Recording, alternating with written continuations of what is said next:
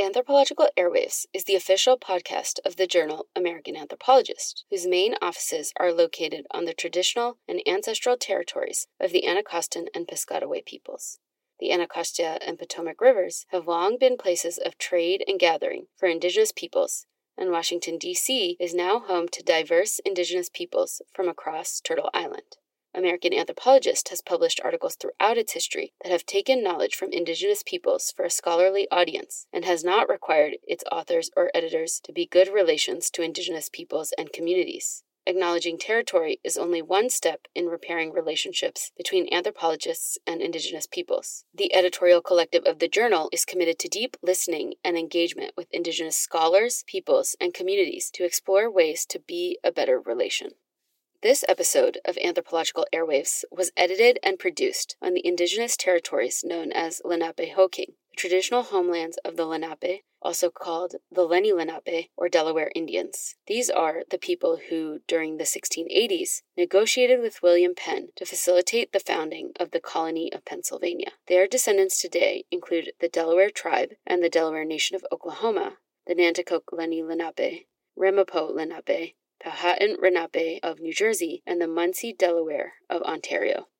Parts of this episode were also recorded, edited, and produced from the traditional territories of the Catawba, Waxhaw, Cheraw, and Shugari peoples, and specifically in Charlotte, North Carolina, a city located on the traditional crossroads of two indigenous trading paths, the Occaneechi Path and the Lower Cherokee Traders Path, which facilitated the extensive trade network of Cherokee, Catawba, Saponi, and Congaree peoples prior to colonization while many of the descendants of the Cheraw, Waxhaw, and Shugari communities eventually joined the Catawba peoples. Today, the Catawba Nation continues to thrive as a federally recognized tribe located less than one hour south of where this recording took place.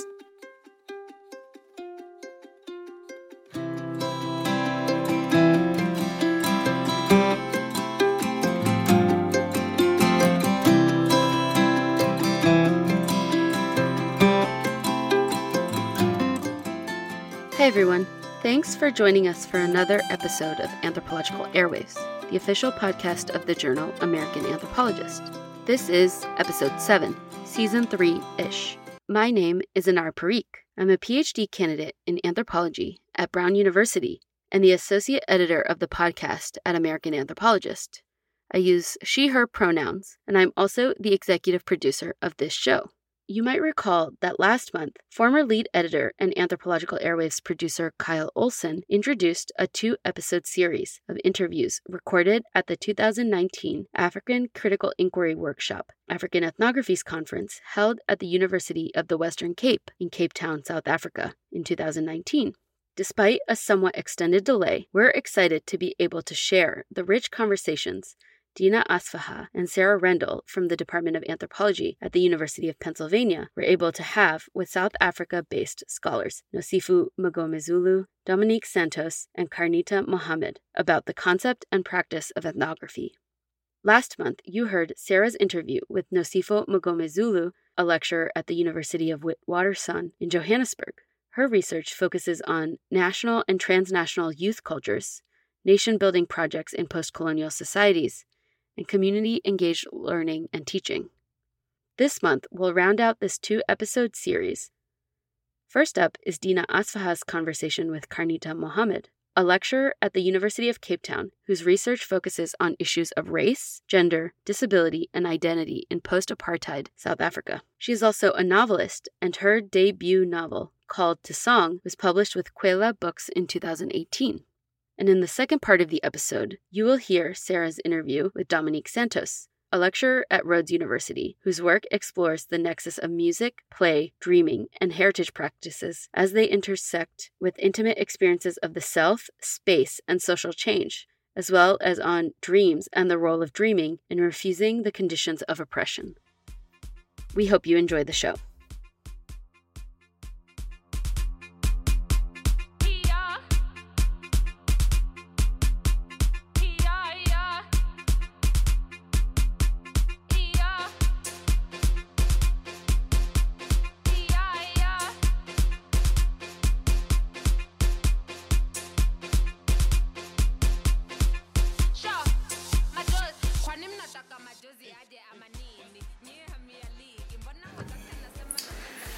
This is Dina Asfaha, and I am interviewing Kharnita Mohamed for Anthropological Airwaves.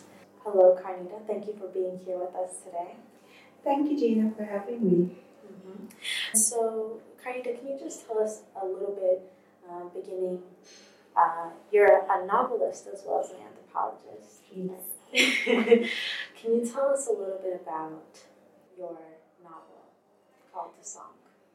Thank you. Um, so, Called to Song is a story about a married couple at first and um, the ways in which the marriage reflects some visions within South African society. Um, the, the work on race that hasn't really been done, even with people who have liberatory sensibilities, and how um, race and gender within intimate spaces reflects a, a, kind of historical formation, um, but in ways that does not feel like the politics, you know, that larger politics.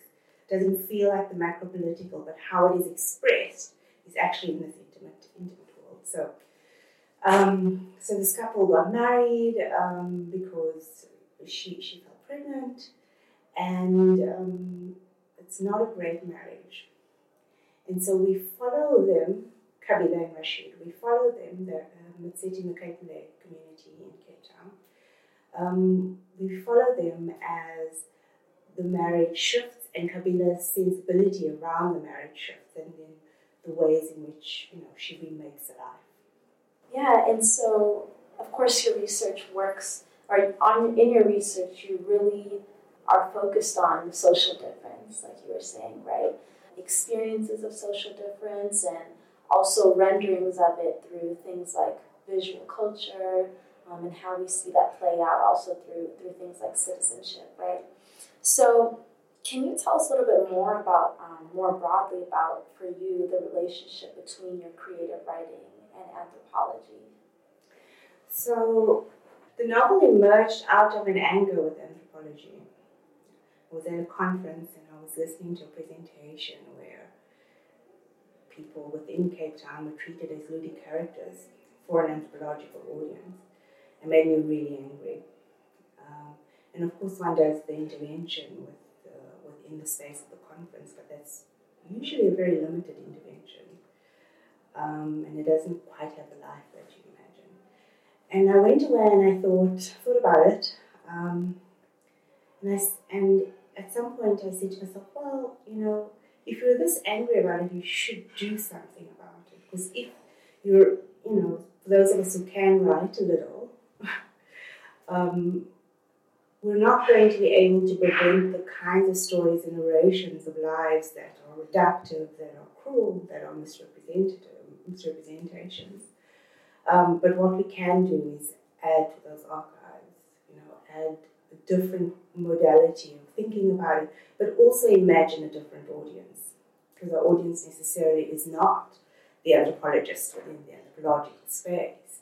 Um, our audiences, you know, are the very people who are being reduced frequently, um, the very people who are being treated as objects of inquiry that one can laugh at because you are so much better than they are, because you know they don't really see themselves. We do.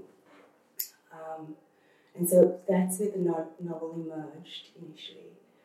Well, one of the points, you know, I had a few things happen in my life, and so some of the ways in which the story emerges you know, came out of that moment.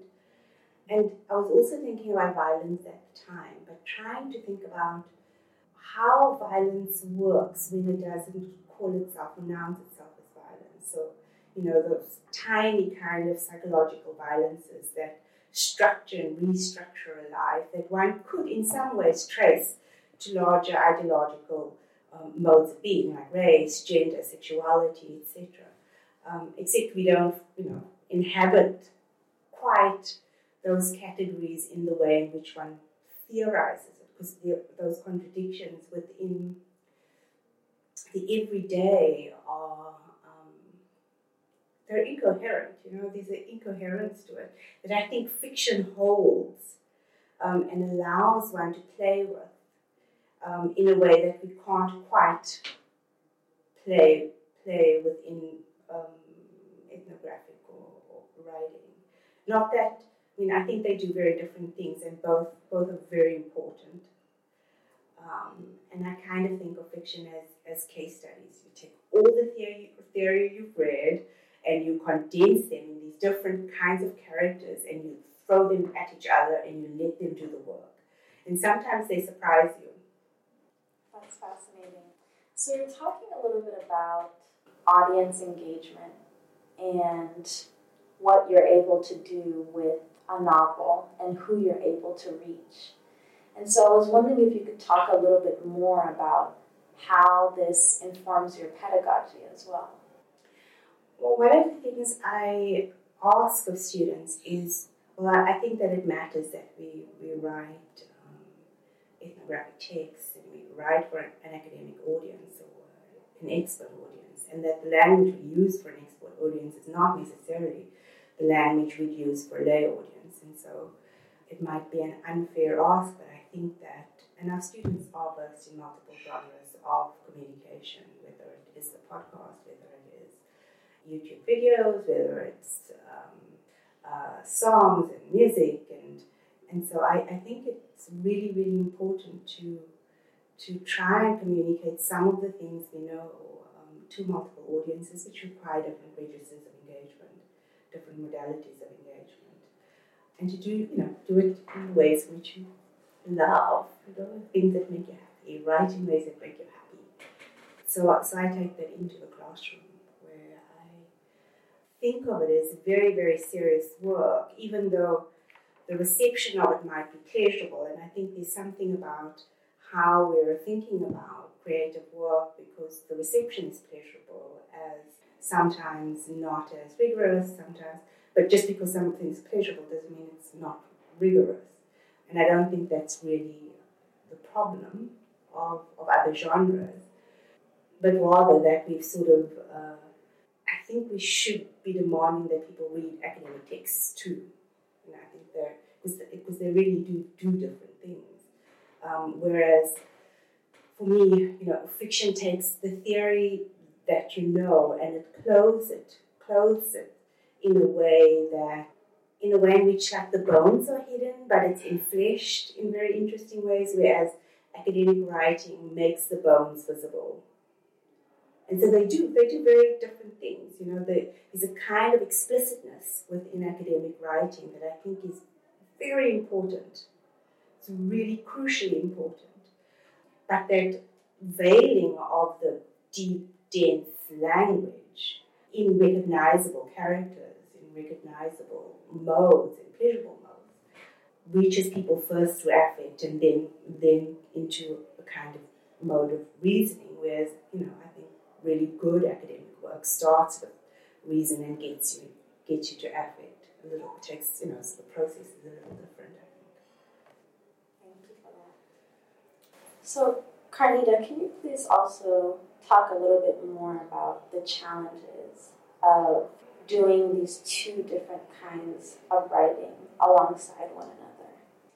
Um, it's really difficult. I, and I have different, like, you know, I have different people sitting on my shoulders for different, different kinds of writing. So my critical observer when I'm writing um, academic writing is really me.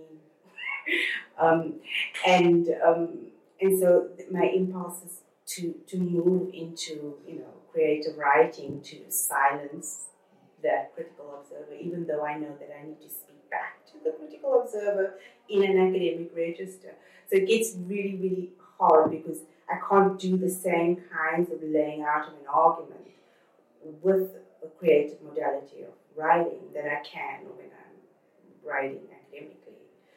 And, and I'm constantly wanting to shift into the kind of flow that creative writing allows, whereas the slowness of academic writing, I mean, there's a slowness. The temporality is very, very different, for me at least. Uh, it might be different for others, but for me, the temporality of academic writing is it's, it's slow and it's measured and it requires that movement between um, between reading and writing, um, and kind of slowing down. Whereas the creative impulse is to just take the sentiment, take the affect, and work from that affective register and, just, and render um, a scene that makes the affect legible in, in, in a way, which is much easier to do, you know, in some ways. And so having to shift between those different temporalities, but also the different spaces through which those um, temporal unfoldings happen can, is, is quite hard, actually. Um, you know, so requires a little rituals and you know different different ways of getting into it. And I, and I've kind of rested at you know you can't be working on two two projects at the same time. You have to just work on an academic project and then work on a novel. You know, um, and that's the only thing that's really worked. Because um, I think they draw from different they draw from different places, and it's not that um, like I really, really, really want to write. I have a story. I want to write it. I can see my characters unfolding. They're screaming at me, but I really have to finish. You know, writing this this PhD. I've got to write it and finish it. It requires doing. So, so I think it's quite uh, challenging. It can be quite challenging to to actually hold off on um, moving into a project that allows you to do something funny with reading, where that you know that that passing out of genealogies of thinking, etc., that one does when you're reading for academic writing, that you can just you know you can condense and summarize it in in in, in interesting ways. Um, it's not uninteresting in interesting ways when you're when you're writing fiction. Yeah, and I'm you know in speaking to you, I'm thinking about what it's like to prepare an academic piece of writing and what it might be like for you to write something like fiction and sort of what that process is, the type of research you might do, the type of archives you might consult. And so, uh, what has that been like for you in writing uh, Called to Song, for instance? What was your, uh, or the archives that you might have been drawing from? Well, most of it was was you know writing from a kind of situated knowledge, you know, because we accumulate these stories that um, through which we understand where we're from and, and, and bringing all of them together, but out of context, because that's you know when, writing, when you're writing fiction, you're you're you're being faithful to a sensibility of a context, not not necessarily the context itself as it as it unfolded within a particular moment. So, so most of it is, you know, the gathering of stories. So stories of people that I've known, you know, stories that come out of my own experience, but again, placed within a, a different context. Um, a lot of reading um, and the cum- a kind of cumulative body of reading. Because the for to Song, the story that I'd wanted to tell was not the way this the, the novel emerged because my characters refused. They didn't want to turn out for what I wanted to do, and you know, and I'd done a lot of reading. It was supposed to be um, a story about the about tradition and modernity and the, the ways in which biomedicine frames particular kinds of embodied experiences versus you know a, a different cosmology. And so the, the readings, the reading that I did, the, a lot of the reading and the work that I done was around schizophrenia and thinking about uh, mental institutions and the institute. And, and this was not the story. I mean, this just was not the story. I, you know, I ended up having to rewrite quite a bit of the beginning because that just wasn't the story. So, so I guess in, in a way, the archive that was consult that was the archive that consulted was misdirected or underutilized archives. I don't know how one talks about that and some of the ways in which we think about the archive, because the, it's an archive of sensibility, it's an archive of affect, which you know is lodged in, in, in, in a particular kind of self, at a particular kind of moment, um, where you are able to not just reflect on experience, but also you are able to go back to an experience and mine it in, in a way so that you can communicate the sensibility of or the, the effective force of um, a particular event or a particular. I mean, and I think if you're doing it well, you really are mining, you know, a range of feeling which you might not do for an academic text. I mean, you hope that you write with sufficient force so that you connect with a kind of affective life that might not be in place, you know. But where you're very deliberately utilizing your own sort of affective knowledge, which might not be related to the experience you're writing about. You know, it's a kind of disconnect in, in that. And you're, you're mining that so that you can very quickly, in a kind of shorthand, recognizable way, create that affective response in the reader. So, I mean, and I don't know how one speaks about that archive, right? Um, um, and, you know, um, if you've lived life with a reasonable mode, reasonable amount of openness, I mean, the stuff becomes the archive, you know, and attentiveness to, to not just um, what you observe, but what the effects and the effects then, you know, the, and the affect of, of a particular kind of experience might, might engender. Um, I don't know that I can go off and you know find it. But, you know, and then like literature, how have other people um, um, managed to do this? You know, what works elsewhere, what doesn't work, uh, the, that kind of autodidactic training that, that, that kind of training one does when you're reading like hundreds of texts on writing and how you write fiction or, I mean, so one of the things that I did, for example, was I did hundreds and hundreds and hundreds of hours of hours of transcription and some would, you know, because you're insecure and you think, I can never write dialogue. And so, of course, you overcompensate. and But I wanted to be able to write dialogue, not faithfully, because you can't actually write. I mean, because, you know, it's when you transcribe, right? You can't write, render it um, in a way that is pleasurable to read if you were actually doing direct, you know, verbatim transcription.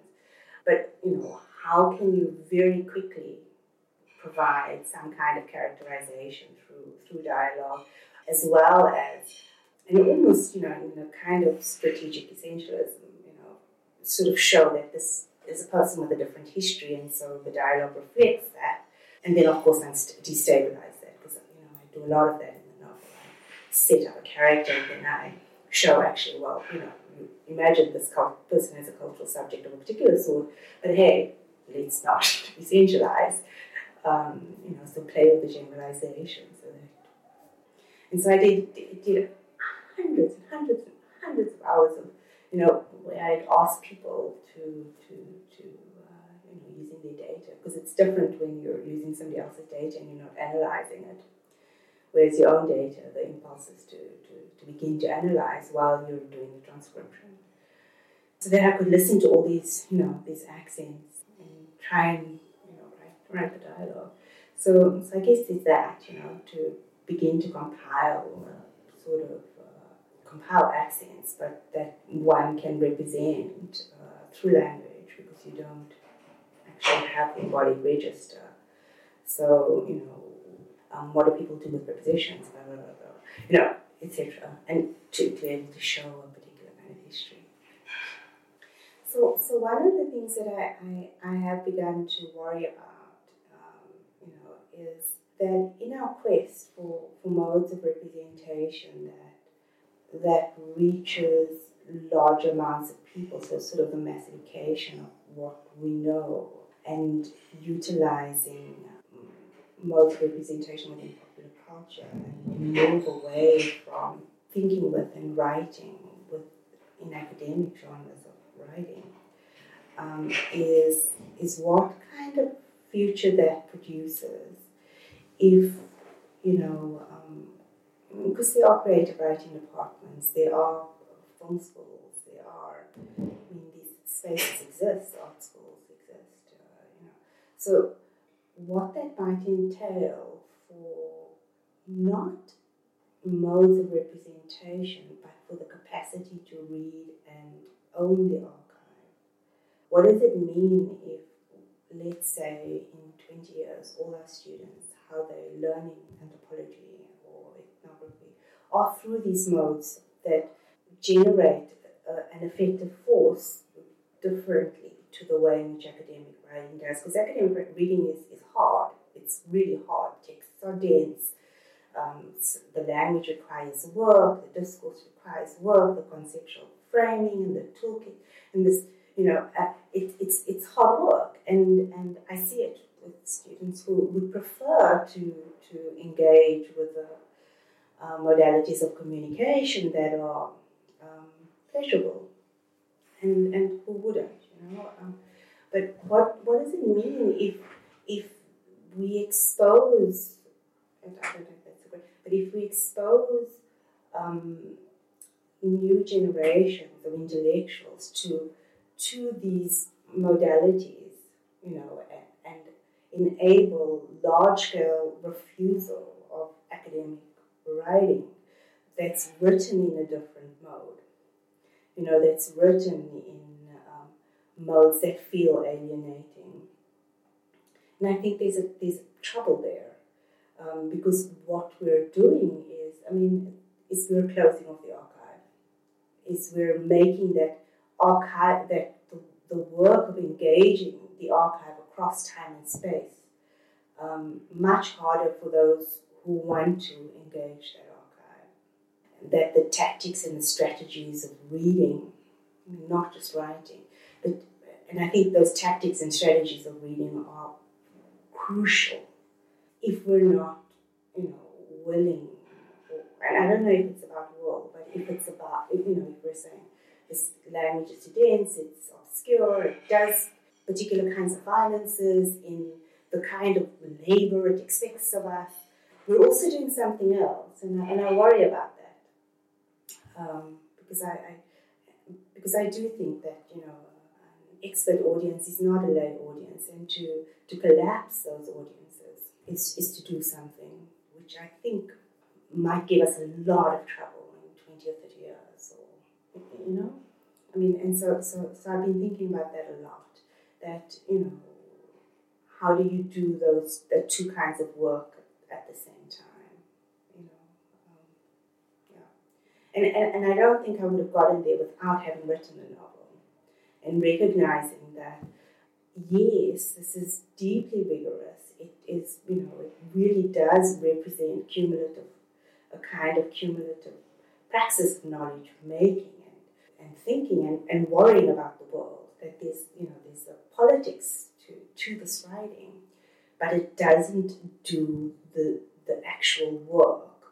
Um, because a culture cloud, you know, clothes everything in analogy and metaphor and, and characters and scenes, and, but it doesn't do the explicit work of laying out uh, a line of thinking, um, which, as difficult as it might be to read and engage with, or as difficult as that is, it's still necessary, and it and it holds different kinds of pleasures. I mean, Mean, you know, like we know, right? You read a really difficult text, but it says the things, you know, and it engages with the concerns one has for the world, or what you thought about, you know, and, and there's something really pleasurable after having read this text a number of times, and every time something surprising emerges and shifts how you're thinking about something, there's something pleasurable about that, and to be able to convey that kind of pleasure, you know, to to say, well, you know, some things are not necessarily palatable and easy on the first encounter, but the joy is actually in staying with it, in, with abiding with, you know, a text, with abiding with a, a difficult, sometimes, text. Um, you know, it's a, it's a, and again, it's a kind of temporality because the temporality is different.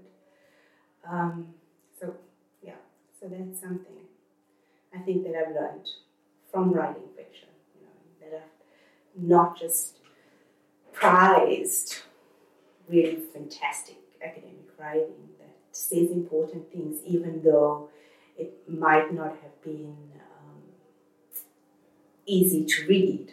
Okay, thank you so much for speaking with us today, and you leave us with some really important insights about the future of anthropology, the future of writing altogether, and where we are going with, with our practices of rendering the social world. So, thank you. Thank you very much for having me.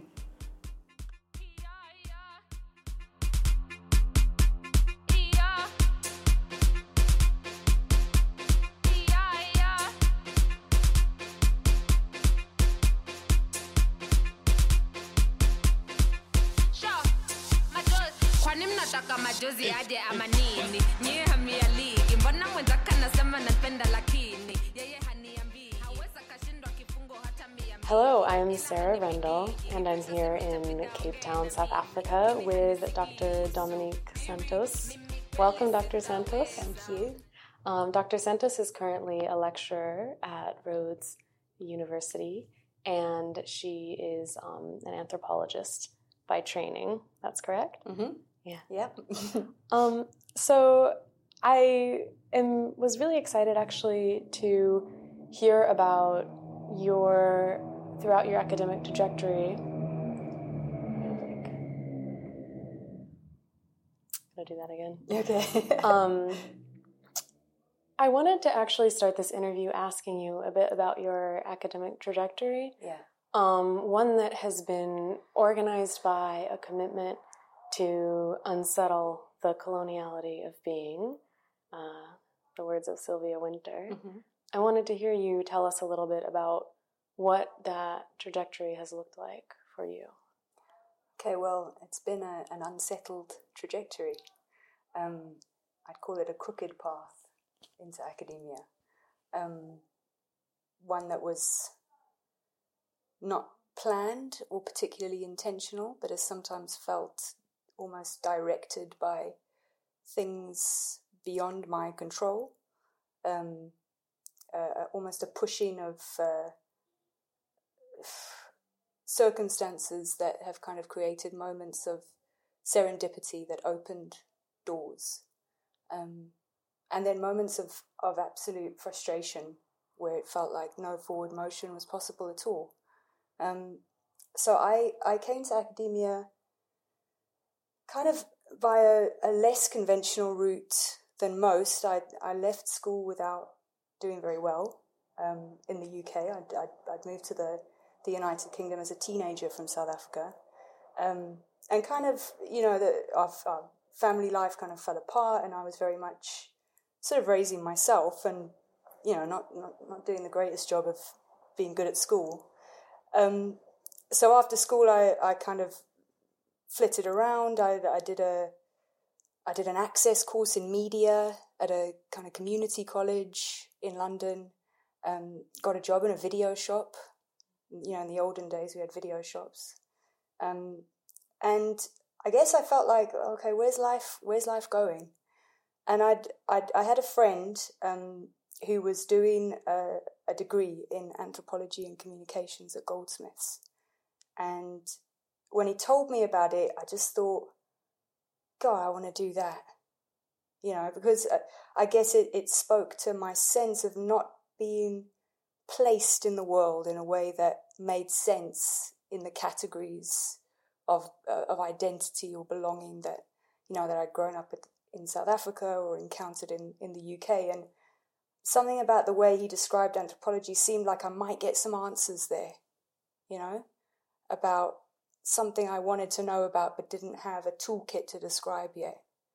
Um, so I applied, and I applied only for that course anthropology and communications at Goldsmiths, nothing else.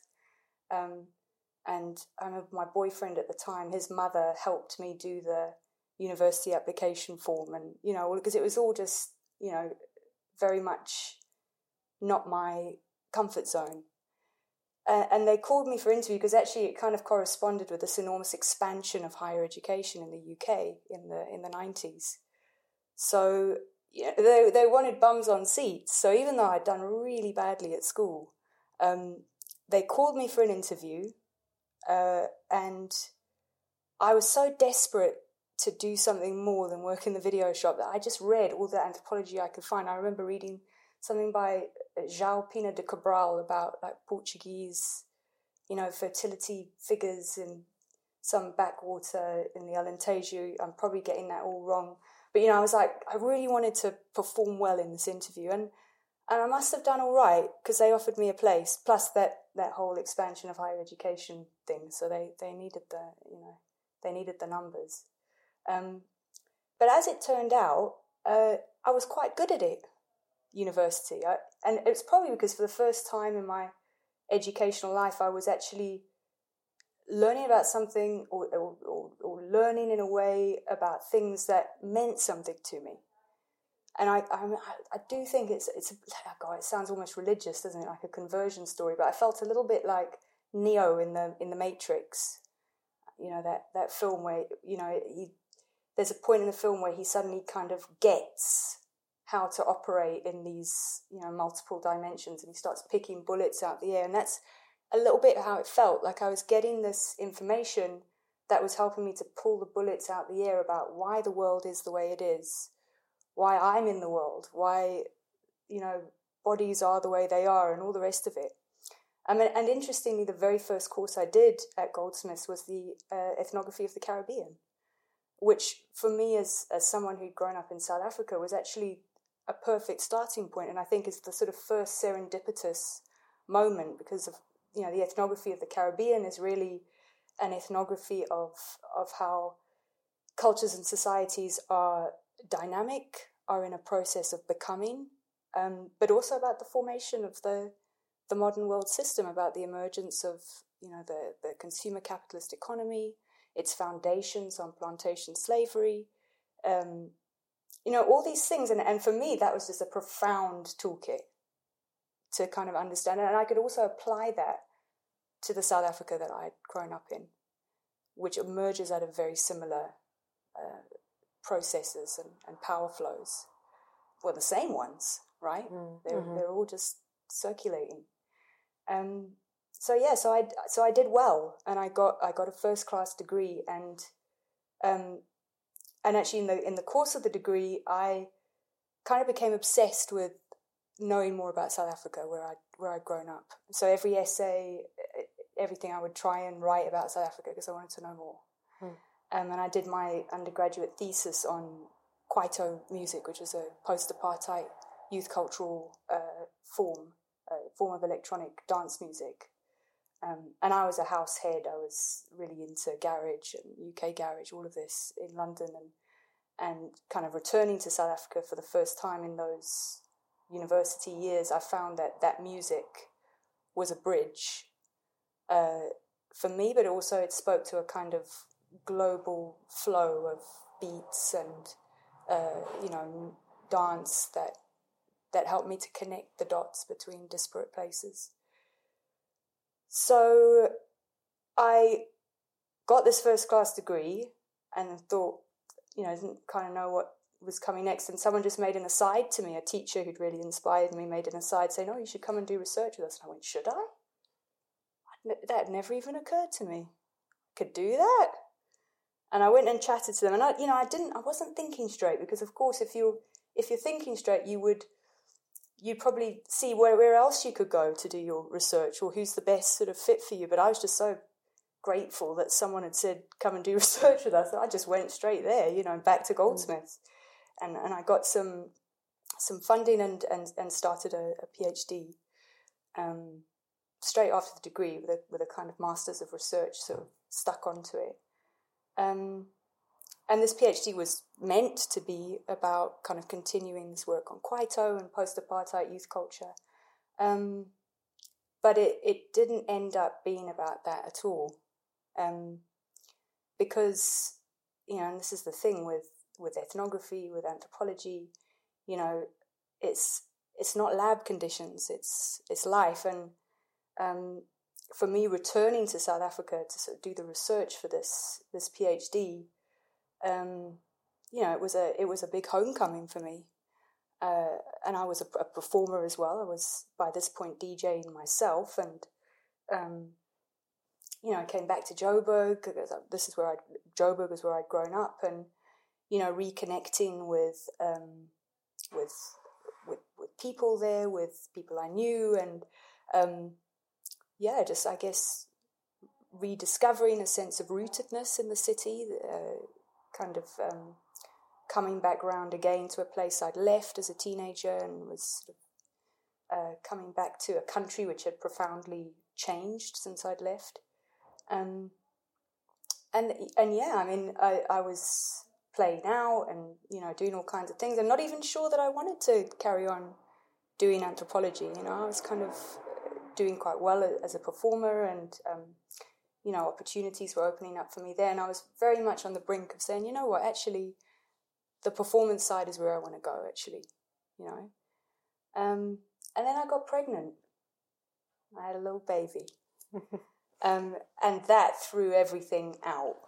Um, and and it threw everything out because um, I was, like I said, kind of ready to give up academia and go on another path. But I had, you know, I had, I was pregnant and, um, you know, not not a well resourced person. Neither was my my partner at the time, and well, he's still my partner. He's now my husband, and we've got two more children. Just so you know, there's a lovely happy ending here. But um, there was this sense of okay, survival mode. So my research funding gave provision for maternity leave. So I kind of stayed with this academic trajectory because it was supporting me with resources to kind of live out what was playing out in my life. Um, but having this baby was like a big shock because you know I, I, I had the baby in the UK to, to make sure she had a British passport. Um, and then came back to South Africa and she was very small and, and found myself very isolated in Johannesburg. And off the back of that, I would, none of my friends had babies, all of this stuff. And it's, it's a hostile city for, you know, uh, women and children generally. Sorry. Um, um, should I say that again? Uh, sure. And then while we're okay, on yeah. a pause, you could talk more in this direction. Yeah, sure. I don't know sorry. if you want to come sit yeah. here. I feel that's. Oh, yeah, sorry. It's all right. Um, you were saying it was a hostile. Yeah, it was a it was a kind of hostile environment, um, and and very lonely. You know, so I would I would walk. I was living in my my then boyfriend, now husband's sister's house, with her family and him. Um, and he, my mother in law lived just down the road. So I would trek over to her every day with the baby and kind of watch Oprah and do housework and listen to music. And my research had been on post apartheid youth culture and on boundary crossing between people who'd been previously segregated by apartheid in this kind of youth cultural frame. Um, but sitting with her every day for, you know, almost a year, uh, I kind of spoke to her. What, what what emerged out of our conversations was was her story of also uh, similar kind of music cultures that brought or or permitted a space in which uh, people who were whose bodies were positioned in different ways in the apartheid state kind of found a, a meeting point. Mm. Um, and that was both in, in a very intimate level in how her parents met in in Durban in the in the 1940s, uh, a white woman and a so-called coloured man, coloured being a, a, term in South Africa to refer to people of mixed race, um, uh, and then her own trajectory, kind of um, coming to Johannesburg in the 1970s and being immersed in the jazz scene. Uh, so when I when I kind of realized that I had no choice but to sort of pick up the PhD again um, to kind of survive and uh, and have something to do, um, I found that I could only start with her story, and so the PhD kind of became a story about about uh, about social change, about about multiracial youth cultures, but over many generations, um, and sort of tracing that that intimate that intimate story through through her life narrative, and then as it came to sort of meet meet mine. Um, and it took a very long time to finish because I, I had another child, and you know it was there were all kinds of you know it's uh, issues with housing and blah blah blah. But somehow I just kind of held on, um, and eventually it it got through. Although dreams were a very key part of that, That which I'll get to. Mm. Yeah. I said I was going to say you anticipated my next question. Mm. I was wondering because now your work is primarily concerned with dreams. Mm. I was wondering if at the time dreams had already become a part of your interrogation or if that happened later. No, they they were not a part of my interrogation, but they were becoming um, important, and they became certainly in, in the I don't even want to call it data, but in the in the stories I was, that my mother in law was telling me. Um, one story in particular, which was not related to music, but which was related to uh, an occurrence of a sort of uh, multiple dreaming event that happened between herself, her father, and another friend um, that caused an intervention in her life that uh, profoundly altered the course of it. To the point where I could almost attribute the birth of my own children to this dream altering the course of her life because of course if her life hadn't altered she would have never had her son he would have never met me we would have never had my children right so i kind of it really and i couldn't forget i couldn't forget it. I couldn't forget this kind of enormously significant um, dream dream you know multiple dreaming event for want of a better way of putting it. Uh, and yeah i mean it, I couldn't forget it, and I and I and I I just felt there's something here that's really significant about about the dream itself as a space of uh, social action, as something that can activate docile bodies, bodies which are in um, social spaces which are incredibly uh, restricting, um, and yeah, and it, it I, you know, I couldn't let it go. And and when I was struggling with my own PhD to sort of finish it, um, I I started using a dreaming practice to engage with my academic work through the dream space. So uh, I'm I've, I've been a lucid dreamer, someone who wakes up in their dreams um, since a young age. Um, but I started to engage with it in a more, uh, I guess, um, conscious, excuse the pun, um, way in that, you know, if I found that I was awake in the dream, that I was conscious that I was dreaming, I would ask a question. Um, and in one dream, I asked a question about my PhD work and how to finish it. And um, what resulted was a kind of incredible sort of series of um, both dream explanations and then real life, or I won't say real life because the dream life is a real life, waking life um, occurrences, which which helped me to complete my PhD. Um, so yeah, so that the, the combination of those two things meant that I I couldn't ignore the fact that the dream is a significant social actor.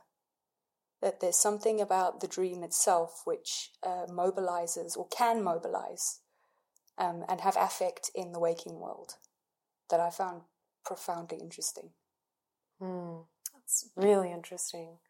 Um, now, it there is a jump, maybe, Mm. and tell me if there isn't, Mhm. From interrogating, acting within, moving in one's own dreams, Mm.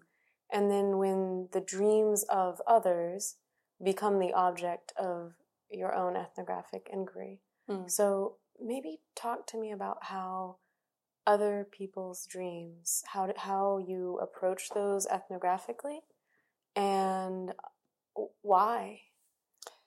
So the the project I'm developing is is called Dreams in Solitary, um, and what I'm what I'm interested in there is um, how dreams can intervene in situations where uh, actions are severely uh, constrained. So solitary refers to you know people in solitary confinement or in social situations where their agency is, is severely limited. Um, so, in that sense, it's kind of hearing from from people who've been who've experienced those conditions how or if at all um, dreams came up as as part of that experience and what that meant or what that performed for them. Um, and the project's in its very early stages, uh, but um, in one in one example, a woman, and I'm I'm particularly interested in South in the South African people who were in solitary confinement during the South African uh, liberation era, liberation struggle era. Um, and in one one story, a, a, woman had been arrested by the security police um, on suspicion of, uh, sort of aiding and abetting the, the African National Congress. Uh, and the, the, security police, I think, were hoping to get um, information from her about uh, someone they felt was quite sort of a significant player. Uh, and she was placed into solitary confinement with, with kind of no sense of how long that would last for and, and, and interrogated every day. But what she told me was that every night she would dream about forests and rivers, really beautiful, uh, open, um, natural spaces. And she would wake up in the morning feeling absolutely refreshed, as if she'd been in the open air and in a forest and in this space of incredible natural beauty all night. And that that gave her the, the sort of um, strength to be interrogated. Um, and that also, that struck me as, as another sort of an absolutely fascinating example of of what kind of uh, support is generated by our you know and I and I use these words with an absolute recognition of their cultural frame but the but but our subconscious or the unconscious um, what kinds of supportive mechanisms can come be put in place that rise up from that where where other kinds of agency are completely foreclosed. If I'm hearing you right, part of what you're talking about is a kind of fugitivity through dreaming for people who are whose agency, whose mobility, um, whose ability to relate to others socially outside of interrogative contexts mm. were constrained. Yeah, absolutely. Yeah. Um, but there's also an interest in how the dream can also activate um, uh, waking waking world shifts.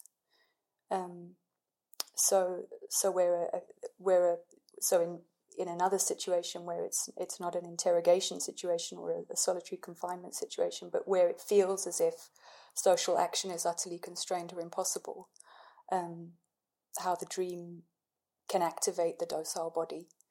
Um, so yeah, so not simply that it's so yes, the dream as refuge, as a, as kind of a, a, an alternative mode of being that that permits survival, um, but also the dream as a, an activator, as something that um, pushes certain waking world actions to take place. Hmm. Yeah. And you've used the term subconscious refusals in mm. dreaming. What does that mean?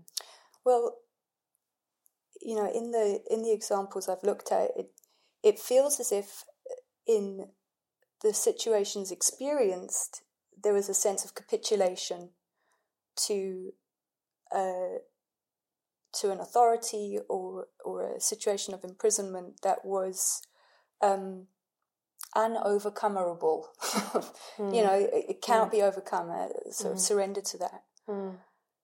but something else comes to refuse that condition. And that something else is the dream. Um, and that is interesting to me. And I, and, and I think even though the, the, the term subconscious is probably uh, one that must be interrogated a little more fully, because that also, I think the word subconscious implies um, it kind of limits it to a, a, an individual kind of mind, right? Mm-hmm, mm-hmm. Um, but I, I kind of also get a sense of something um, that breaks down this idea of the individual body being uh, a kind of self-contained entity, um, and that the dream world is sort of something that is less limited, and that subconscious makes it feel like it's just within a person, but it might be more productive to consider how this might be a way of exploring um, how how spaces of communication open between people or between uh, uh, spirits, between ancestors, between the natural world, between you know all kinds of non-human actors, um, in ways which I think anthropology is becoming increasingly interested in as a serious mode of inquiry, right? And this is going beyond the sort of rationality debate and is it real or is it not real? It's it's kind of taking seriously the idea of a of a more than human. Um, more than human communication or more than human connection, more than human sociality. Mm-hmm. Which would be different from a Jungian notion of the collective unconscious or these archetypes that. I think there's a resonance there. I think the collective unconscious certainly resonates with with what I'm I'm sort of grappling with. Uh, but again, that you know, it, there's been so many ways to to describe this. Um, you know, beyond the Western canon. Um, so to kind of use that as a beginning point and then extrapolate from that also feels mm-hmm. profoundly limited. Mm-hmm.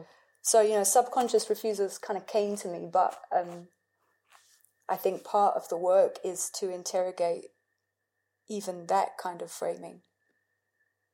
Yeah. Mm-hmm.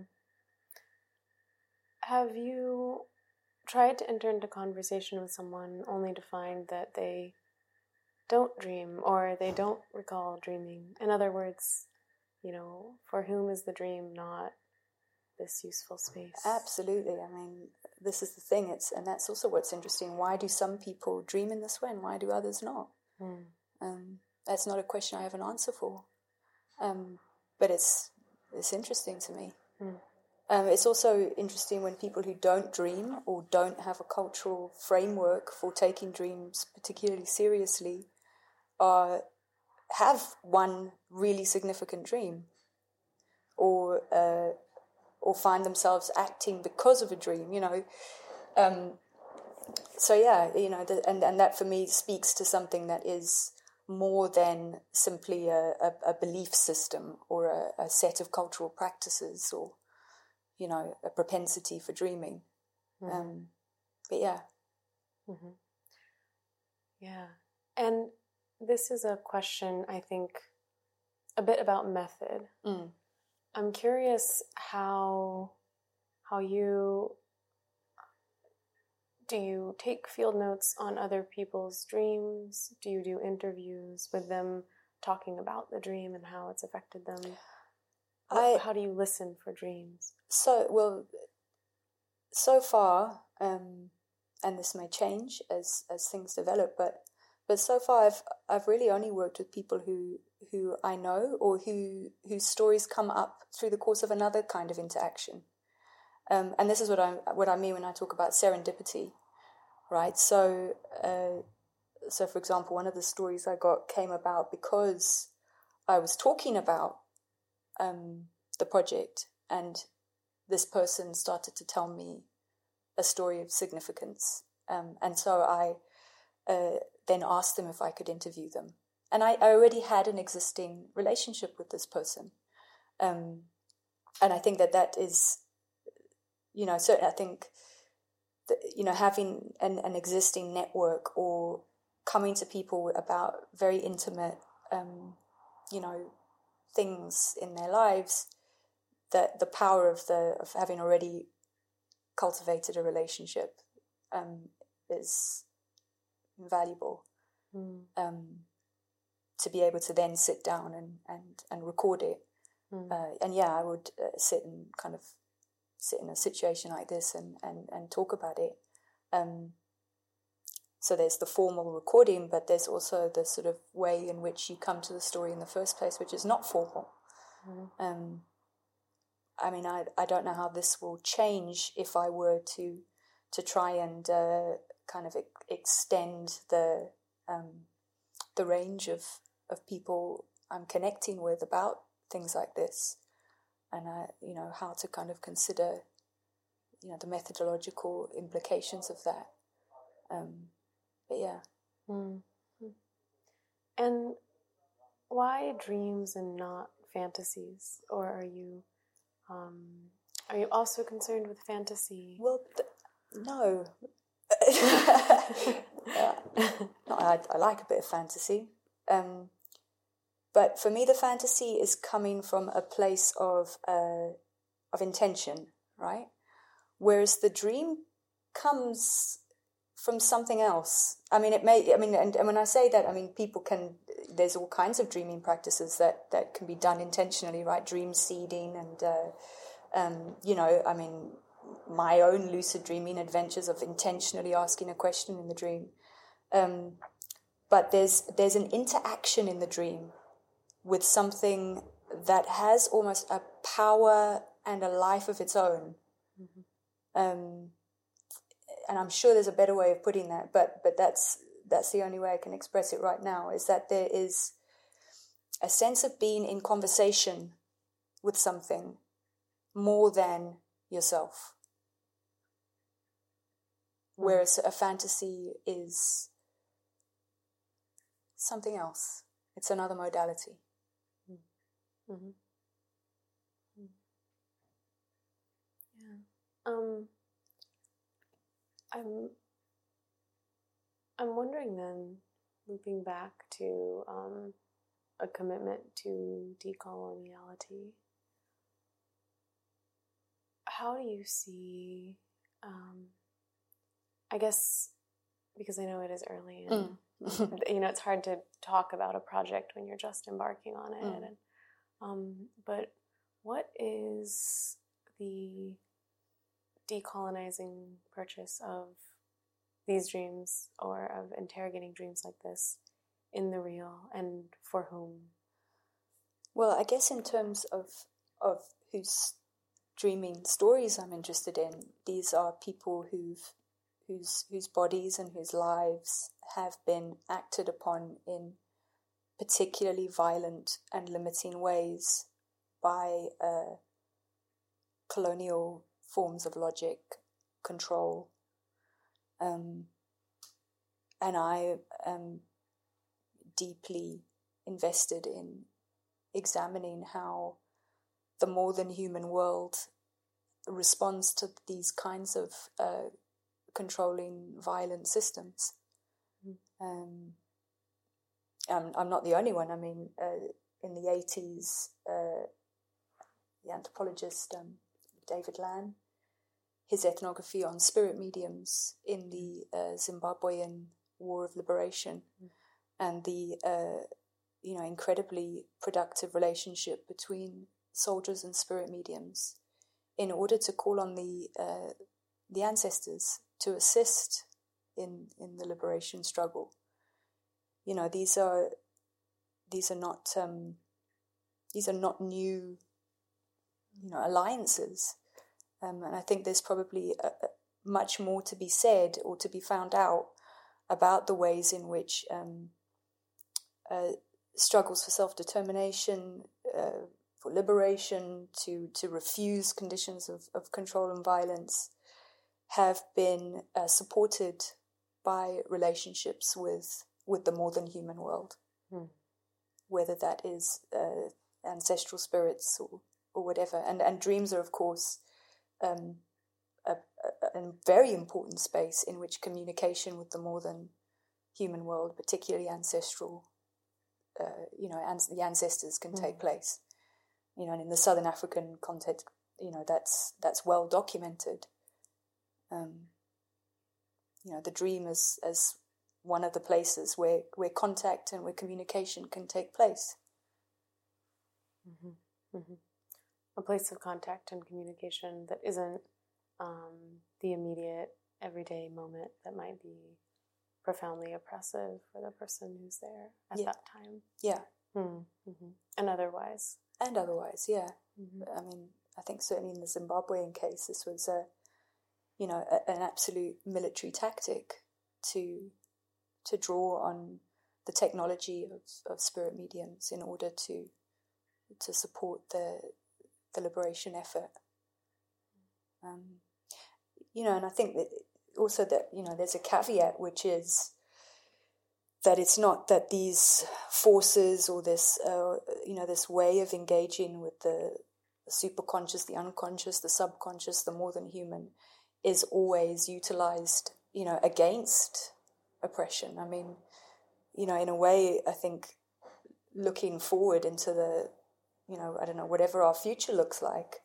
Um, and the fact that there is a, a real sense of power at work in this, Mm. power that can be mobilized and directed. Mm. Um, you know, and I, I think anthropological work on witchcraft in you know across across Africa, you know, speaks to how you know power is and the play of power and how it's used and by whom and against whom is you know is a is, is a profoundly important part of um, of uh, of considering this as a realm of, of social action. Mm.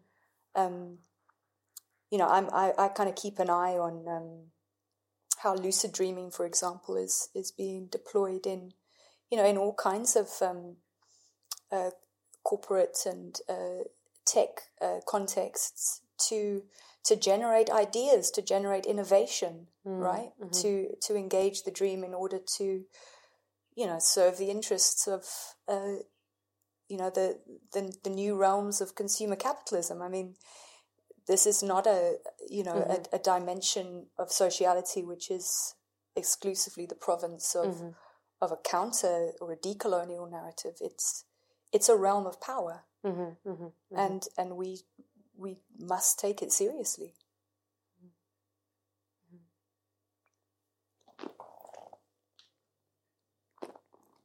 Okay, so I'm. This is leading to me. We've been talking about, a lot about how you yourself, um, and what you understand to be uh, the importance of dreams, how they act on the real, how the real acts within them, um, that they are a domain not outside of power relations, and also the way in which they're not individual spaces. What happens in dreams is collective and it brings in multiple bodies.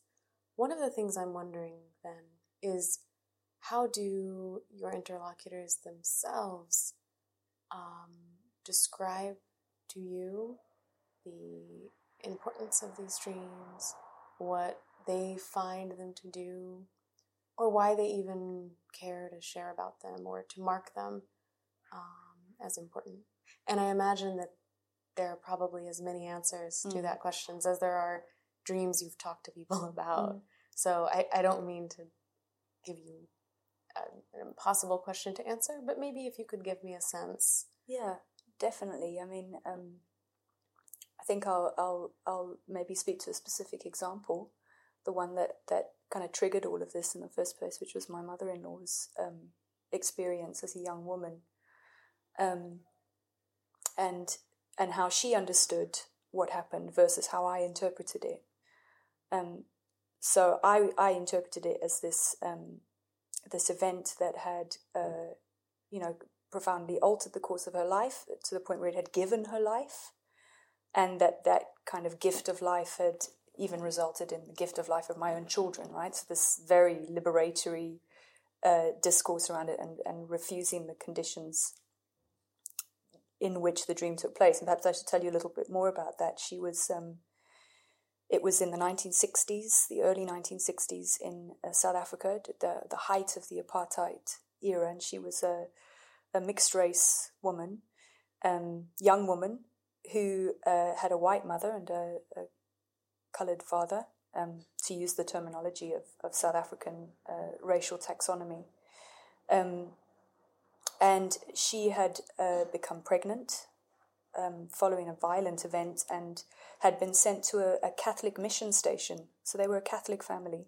She'd been sent to a Catholic mission station in the in the hills of KwaZulu Natal, um, and was living in isolation there with with with uh, priests and nuns who didn't talk to her. There were no other uh, young people there, so it was this incredibly isolating confinement. Mm. And one night she decided that uh, she couldn't go on and she was going to just walk over one of the cliffs.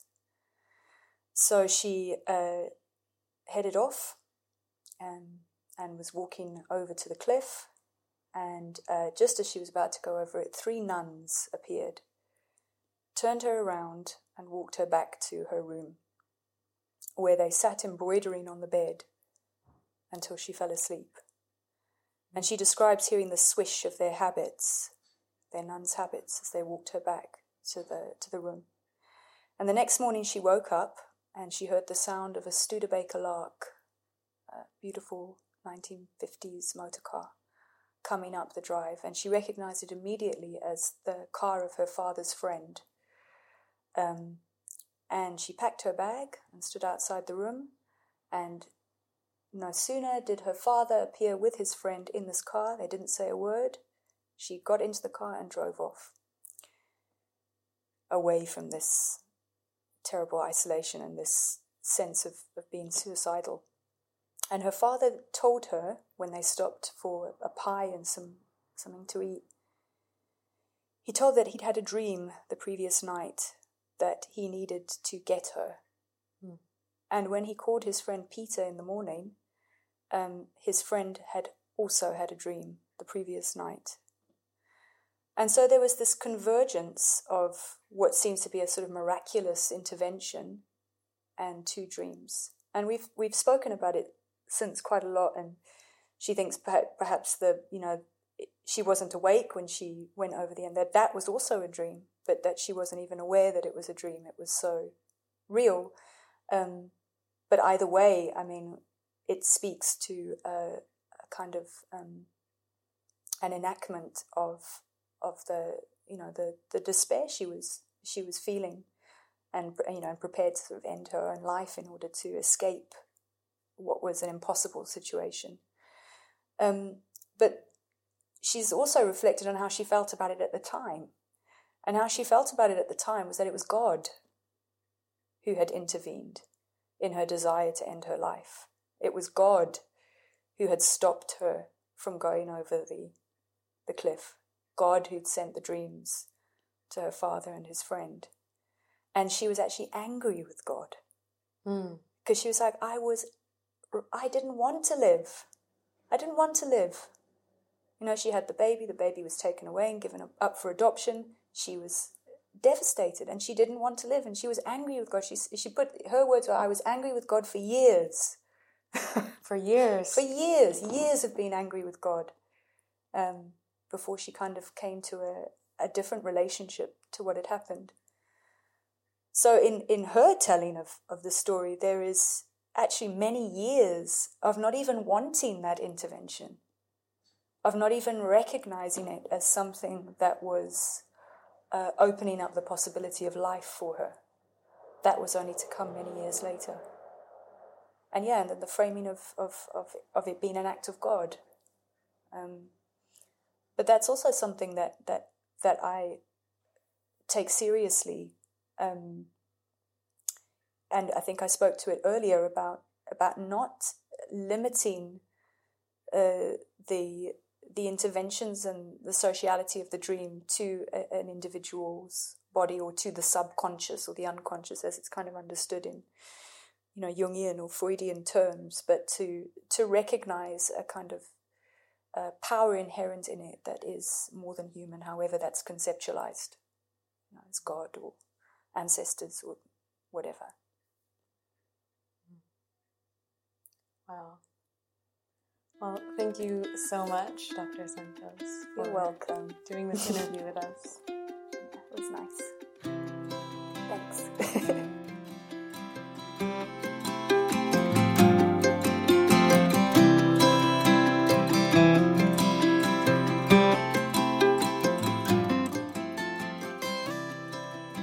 And that's a wrap on this South Africa special feature. Thanks for tuning in for another episode of Anthropological Airwaves.